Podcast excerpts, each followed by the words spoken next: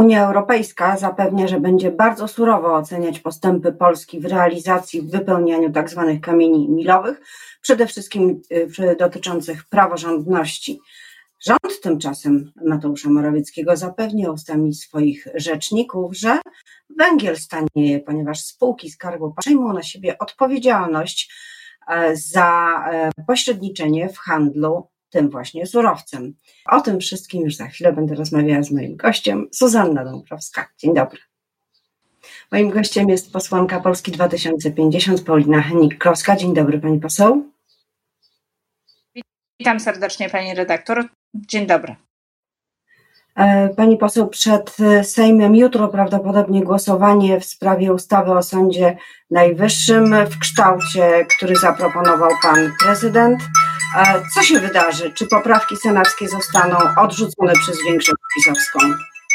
No to oczywiście jest sytuacja, która nie powinna mieć. To oczywiście sytuacja, w której poprawki idą w kierunku spełnienia kamieni milowych, to na co umówił się premier i prezydent z panią von der Leyen w trakcie ostatniej wizyty. I one absolutnie przez Sejm być przyjęte, żeby te pieniądze mogły e, w końcu trafiać e, do Polski.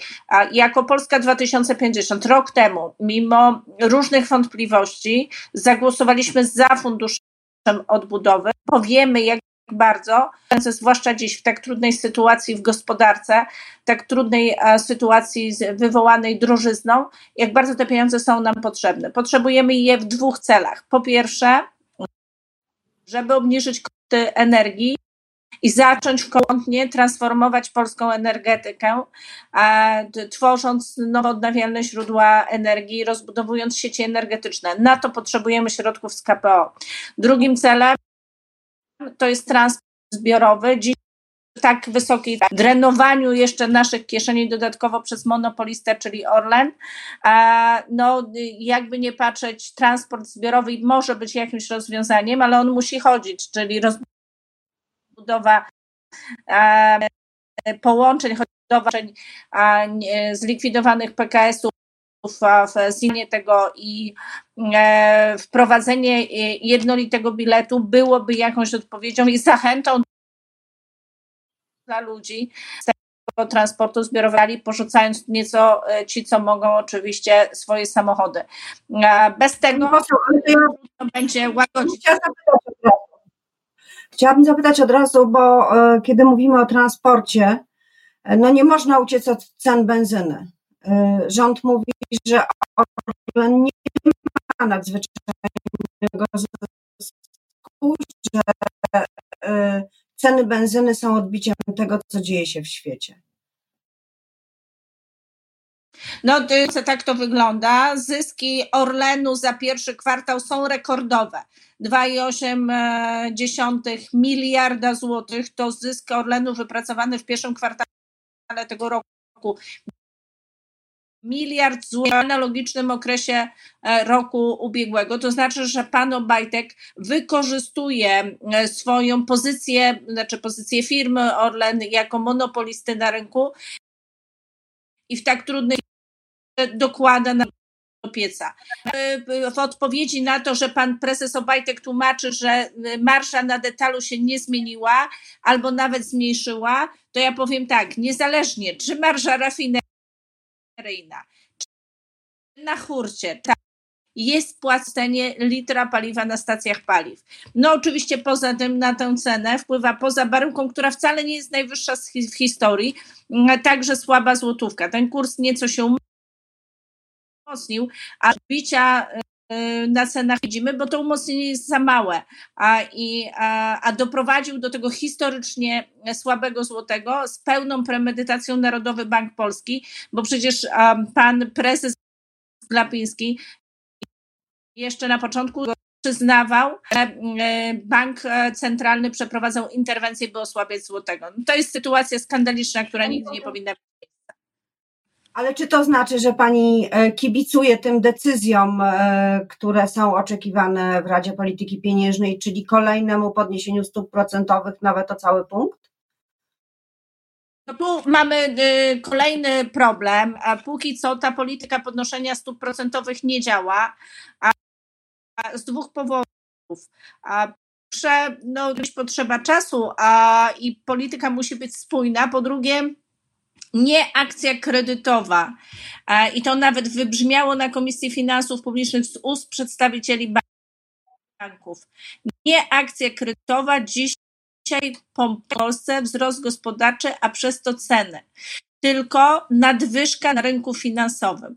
Jeżeli więc będziemy podnosić ceny kredytów, a nie ściągniemy gotówki z rynku w postaci podnoszenia depozytów i zachęty do obligacji Narodowego Banku Polskiego specjalnie antyinflacyjne. My mówimy o tym, żeby takie inflacje wypuścić w cenie mniej więcej inflacyjnej, a przynajmniej powyżej a, oprocentowania depozytów.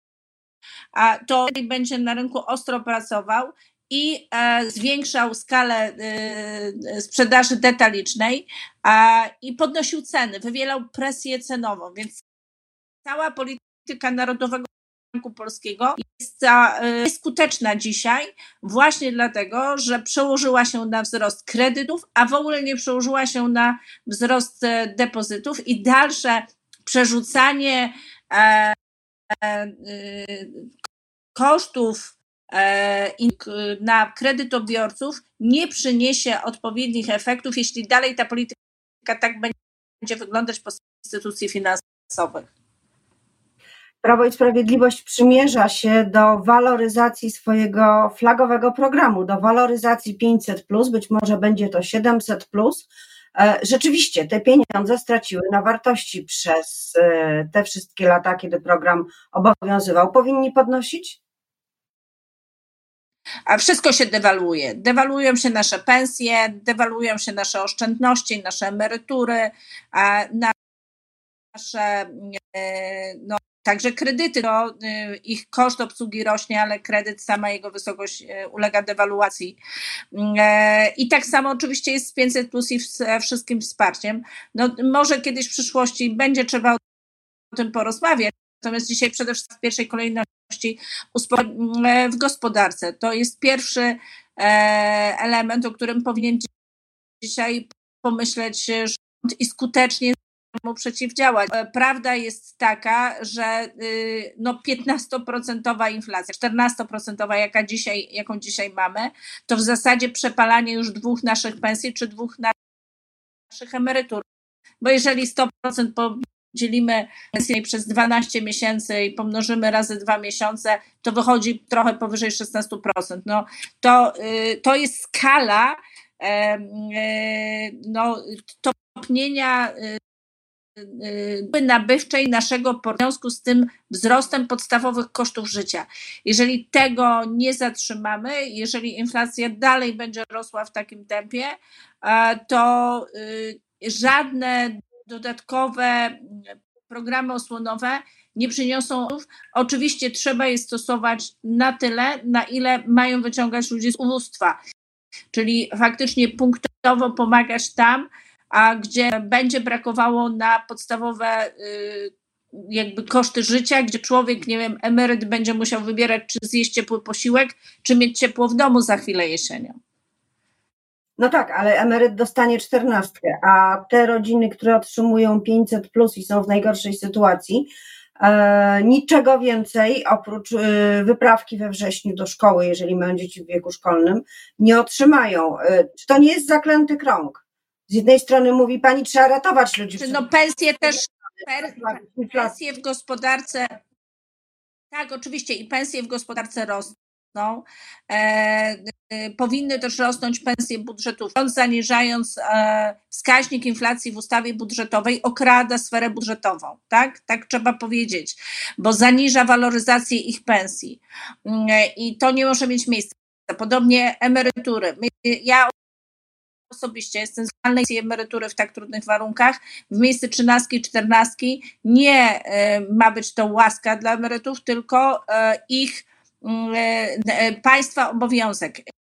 Waloryzacja emerytury następuje po roku w zasadzie, co oznacza, że emeryt najpierw traci dwie emerytury i to w zasadzie tylko 13-14 emerytura wyrównują e, w pełnym zakresie, bo przecież to 14 to nie jest jakaś pełna emerytura, e, tylko taka podstawowa e, jakaś pozycja, więc 13, więc traci najpierw dwie emerytury każdy emeryt po to, aby po roku z rocznym opóźnieniem dostać wyrównanie. No dobrze wiemy, że w, ludzie pracy podchodzą do e, e, swoich pracodawców i proszą o podwyżki także w trakcie roku, co jest zasadne, bo koszty życia drastycznie rosną.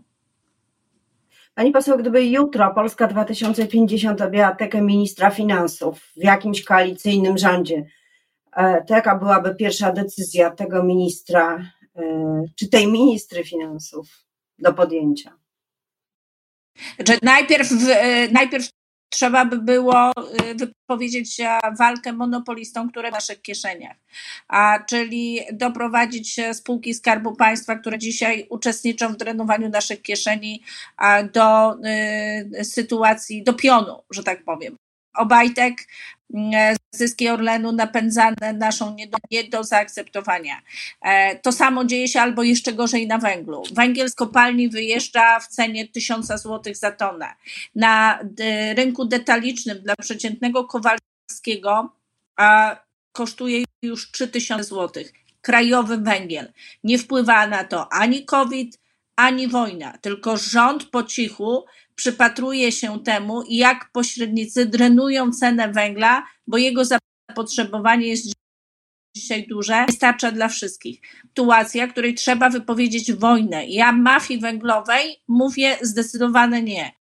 Jakby dla mnie sytuacja jest nie do przyjęcia, że rząd patrzy na to, a, że ludzie zaczynają bić się o węgiel, a ceny drastycznie są zawyżane. No i oczywiście ten węgiel e, trzeba, podobnie jak gaz, zapewnić na zimę. Nie jestem zwolennikiem węgla, jestem za transformacją energetyczną, ale dzisiaj potrzebujemy koła ratunkowego na jesień jesień. Ludzie martwią się, czy będzie ich stać na 20 ciepło zimą we własnym domu, bo wciąż nie wiemy, czy mamy podpisany kontrakt na Baltic Pipe z Norwegami na gaz i w jakiej cenie ten gaz mniej więcej będzie trafiał do polskich domów. Przecież cena kontraktowa nie musi być ceną spotową.